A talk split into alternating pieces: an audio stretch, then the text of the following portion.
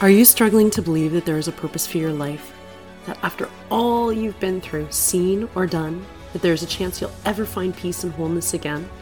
Welcome to Love and Be Loved.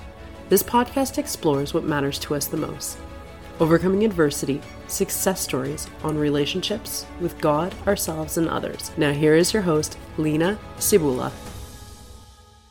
Welcome to second episode of Love and Be Loved called Miraculous My Journey from Hell to Heaven, just like my book. By the way, if you like to read my story, check my show notes where you can get link to my website or to Amazon link to get my book. My aim is to encourage and give you hope by sharing my story.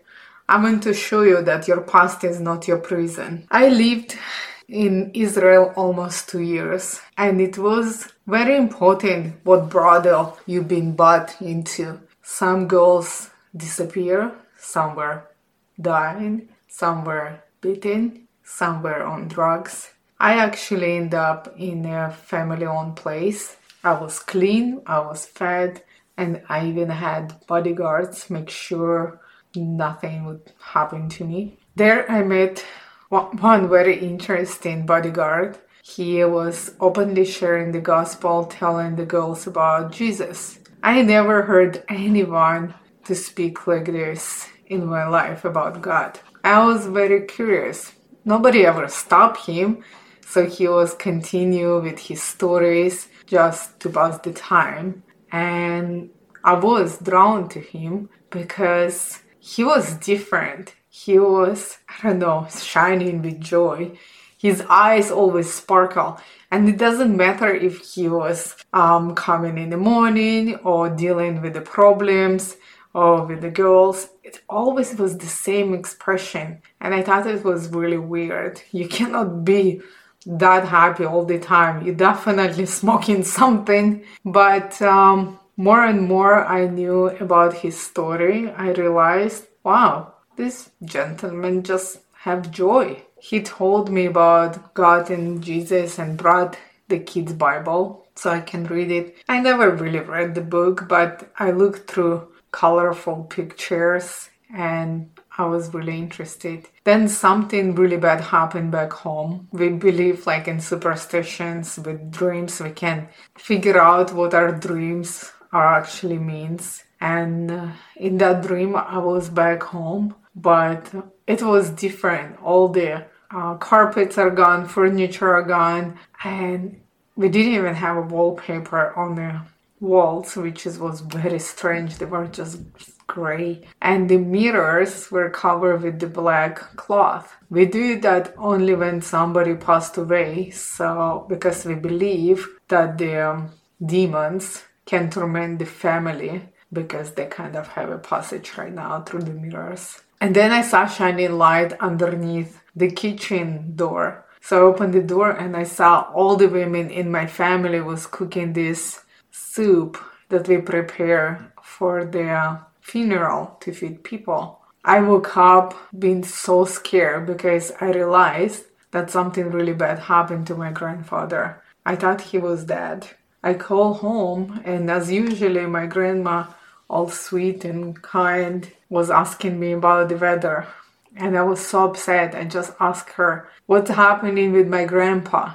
And she right away said, Who told you? Because she didn't lie to me on purpose, but she withheld information because she said, You are alone there and we're all together. So you take care of yourself. Of course, she didn't know where I am and what I'm doing because that's the information I withhold from her because I didn't want to break her heart. So my grandpa had a heart attack and he was in coma and the doctors said to her everything in God's hands right now. And it's very interesting how back home we're atheists or we don't believe in anything and then when something like that happens, everything it's up to God.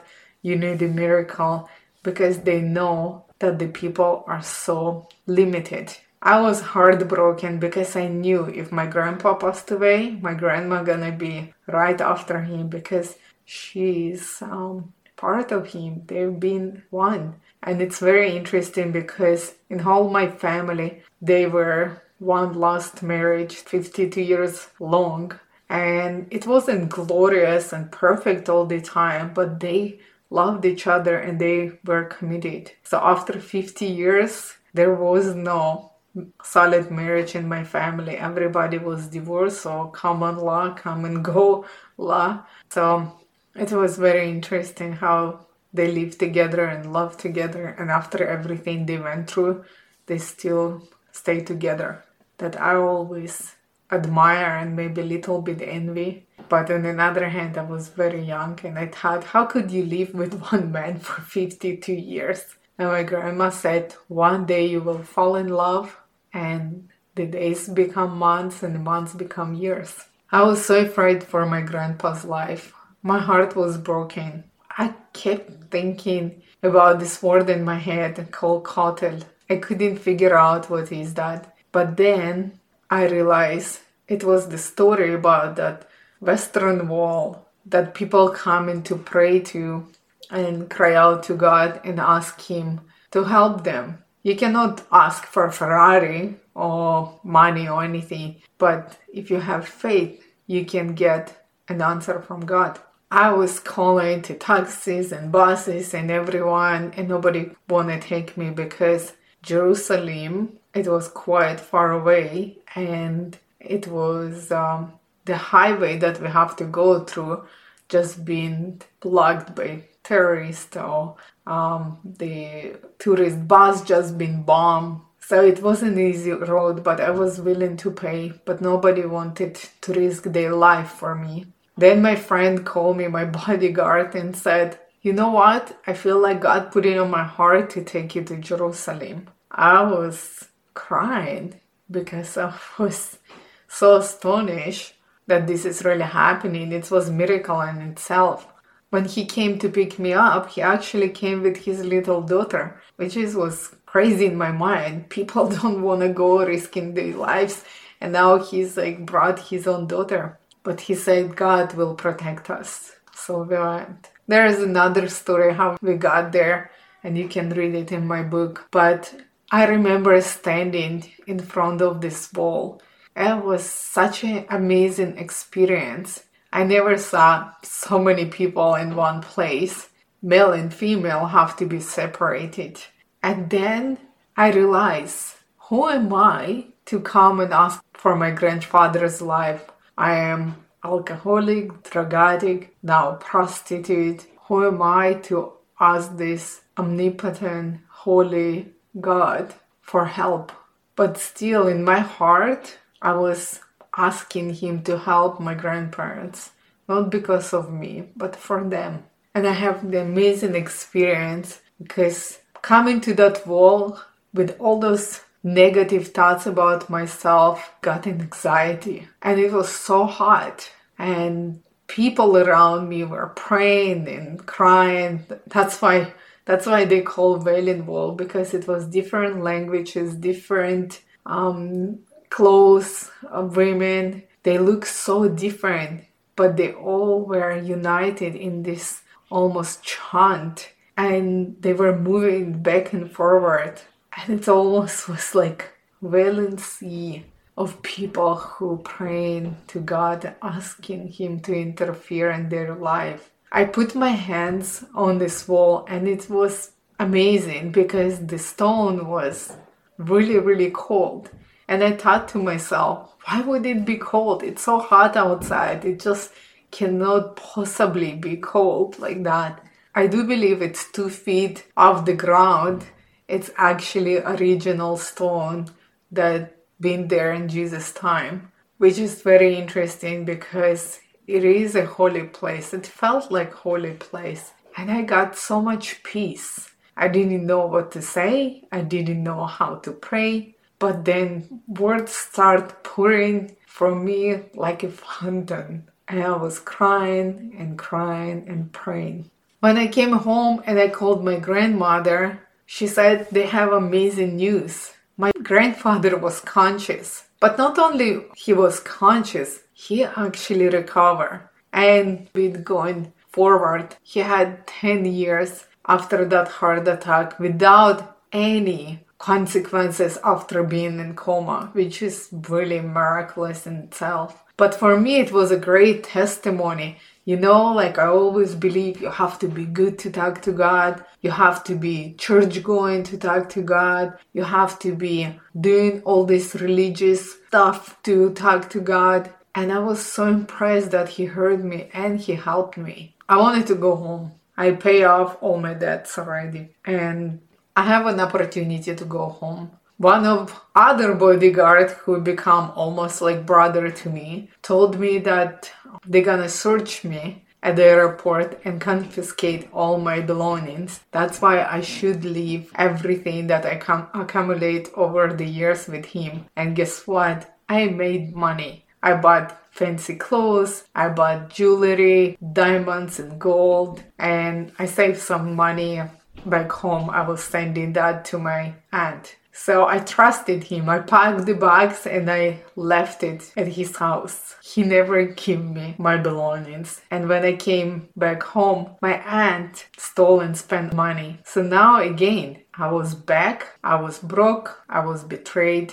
I was so angry. While I was away, heroin swallowed my city. So all of my friends somehow been involved in this well-oiled machine. Of course, I turned to familiar and I became right hand of number one drug dealer in the city. With that, came influence, money, and unlimited amount of drugs. And I felt finally this is what gonna give me peace because I have now everything that I wanted. And for a while it was okay. But then again, I felt if I continue this way, I'm gonna die. And that self preservation kick in, and that something in my heart and in my mind kept saying that I was made for more. So I decided to quit cold turkey. I left my city and live with some of my friends who quit drugs and became a Christian.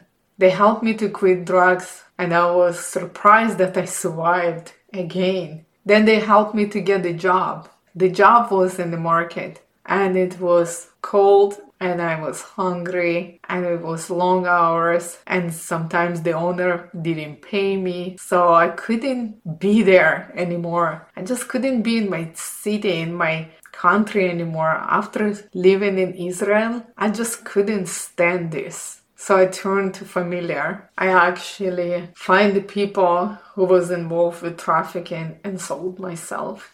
I want to go back to Israel. I did.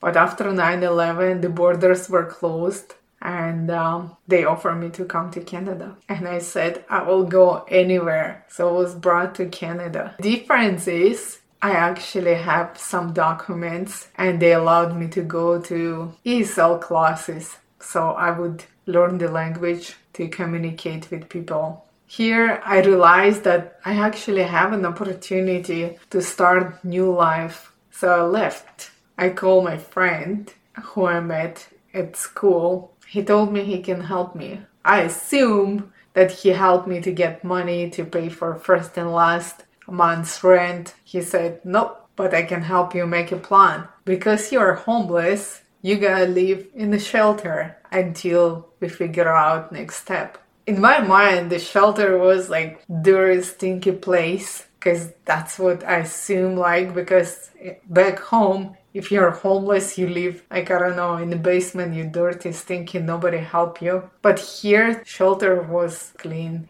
and they helped me to get some clothes and food. I was so overwhelmed that they actually look after strangers this way and they give me even like bus tokens. And i was able to go to the library get some books read some books learn english and continue to figure out what i want to do. One thing i knew that i want a different life. So my friend he helped me to learn how to do laundry. He helped me to have proper etiquette the table manners the way i spoke and he took care of me. We were a very strange pair.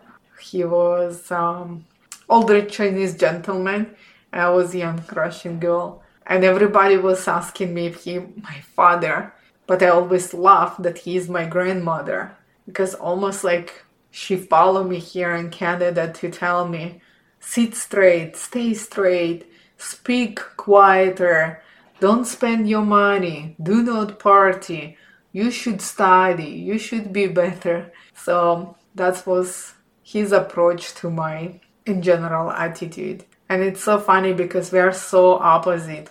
I say party, he said study.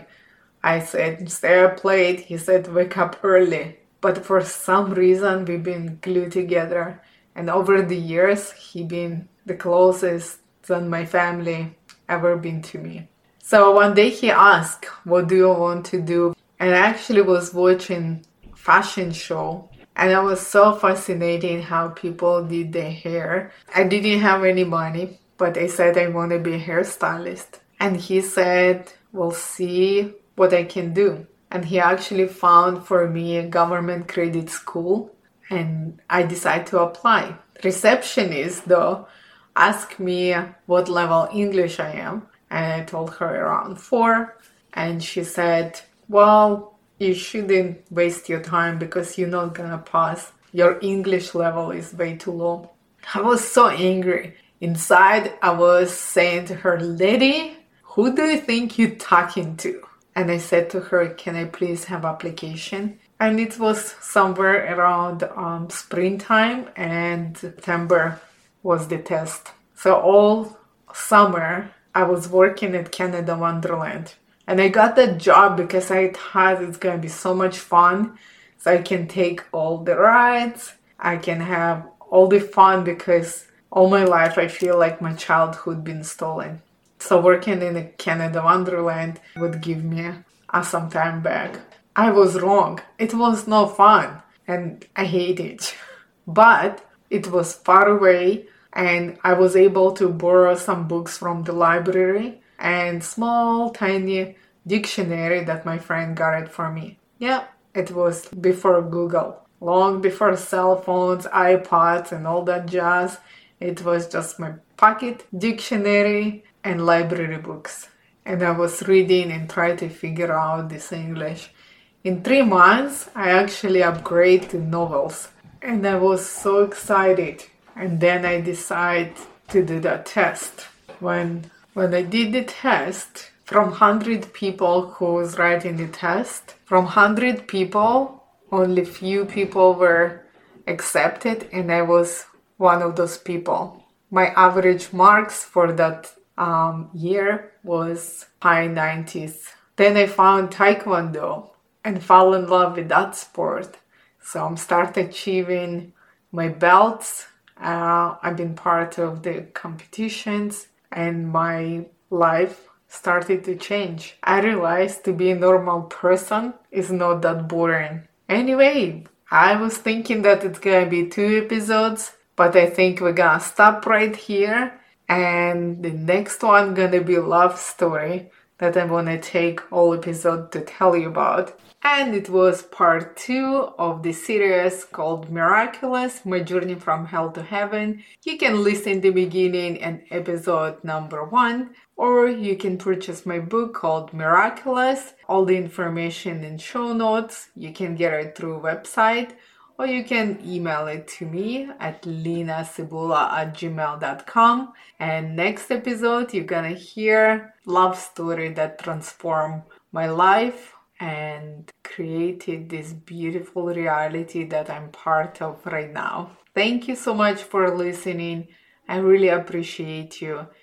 And remember, you are loved. You're never alone. You're God's treasure, precious and priceless to Him. Thank you for listening to Love and Be Loved. If you have any questions about what you heard today, visit loveandbloved.com. It's love and the letter B with no E, loved.com. Please be sure to subscribe, rate, and share the show. This podcast is made possible by listeners like you. Thank you for your support. If you'd like to connect, we would love to hear from you. So send a quick note to linacibula at gmail.com. Stay healthy, stay safe, love, and be loved.